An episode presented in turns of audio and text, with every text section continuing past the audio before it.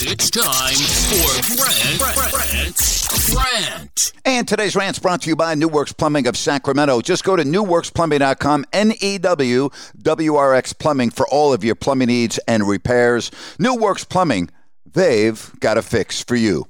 Why do people get so wound up when a guy like Steph Curry is asked a question if he's the best point guard in NBA history and he says yes? And right away, people jump on him and say, no, it's magic. First of all, there is no winner in these type of debates. All right? You have an opinion. I have an opinion. Doesn't mean I'm right and you're wrong or vice versa. Okay? You can say that Magic Johnson's the greatest point guard of all time. You can say that Oscar Robertson's the greatest point guard. I mean, you can go on and on. All right? I don't have any problem with Steph Curry answering the question that way, but many people do. You know, why do you always, and when I mean you, I'm speaking in general terms, why do people have such a problem when an individual puts himself at the top of the mountain? Steph Curry's great. All right. And if you were an NBA coach in any era and you had Curry, you'd be happy and sleep just well. Same thing if you had Magic Johnson.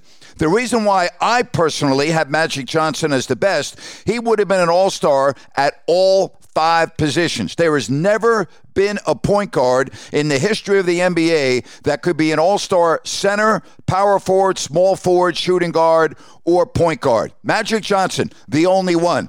And for that reason, I put him as the greatest point guard of all time.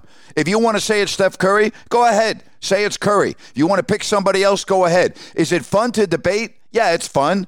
You know, it stimulates conversation.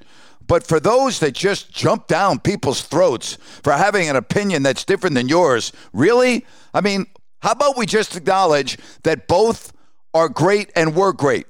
Magic obviously played a while ago. Great. One of the best of all time. Curry's still playing. Whenever he retires, he will be considered one of the greatest players in the history of the NBA. That should be enough. Settle it right then and there. Both great. Move on. Have a great day. Have a great weekend. That's my rant for today. Hey, check out today's podcast, my Vegas Raiders preview. Raider Nation, I'm sorry. I don't have a lot of wins for them, but check it out on your favorite podcast platform, or you can go to my website if you don't like that.com or grantnapier.com. And don't forget, a little bit later, listen app, 5 o'clock Pacific. We'll wrap up the week. Have a good one, everyone. Again, thank you so much for checking out Grant's Rant.